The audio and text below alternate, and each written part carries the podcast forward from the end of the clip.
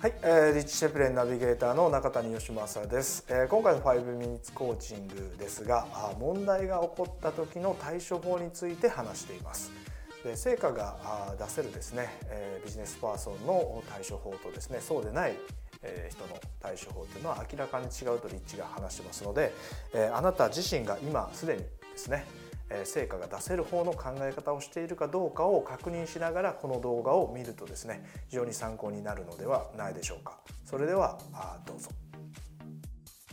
こんにちは、リッチ・シェフレンです。今日は私の妻の車でオフィスまで向かいますが、今日もあなたへのヒントをお送りします。これは成功する人と失敗する人とを分ける重要なヒントですよ。成功する起業家というのは物事に柔軟に対応することができます。彼らは乗り越えなければならないような問題や困難に直面したとき、すぐに対応する、もしくは自分たちの求める目標を達成するために何をするべきかを冷静に判断します。その一方で失敗する起業家というのは解決方法を常に探している傾向があります。自分たちがすでに持っている知識で臨機応変に対応する代わりに、問題を解決するための完璧な方法を探し求めるのです。すでに自分が持っているものを使って解決できるようなことにも、他の方法を常に求めようとしてしまうのが問題なのです。今日一日を始めるにあたって、ビジネスを成長させるために、また困難や障害に立ち向かうために、どのような柔軟な思考を持てるかを考えてみてください。そして多くの解決方法を探すのはやめてください。あなた自身の中に答えがあるはずです。これが今日のヒントです。大きな利益とその向こう側へ。リッチ・シェフレンでした。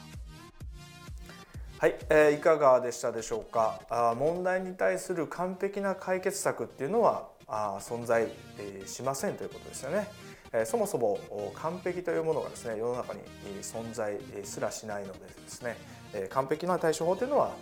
ありませんということです。ですので、すぐにですね、対応できる方法で最善を尽くしてみてください。やはりその問題を引き起こしてですね、時間が経てば経つほどですね、ややこしい問題に、よりややこしい問題に発展していくっていうのは、やはり皆さんもですね、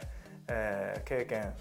実務の中で経験されていることだと思います。ですので、よりスピーディーに対応してですね、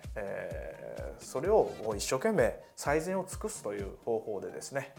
やってみてはいかがでしょうか。難しく考えずですね、シンプルな方法で問題に対応していくという考え方が、成果を出せるビジネスパーソンを作っていくことになると思います。それではまた。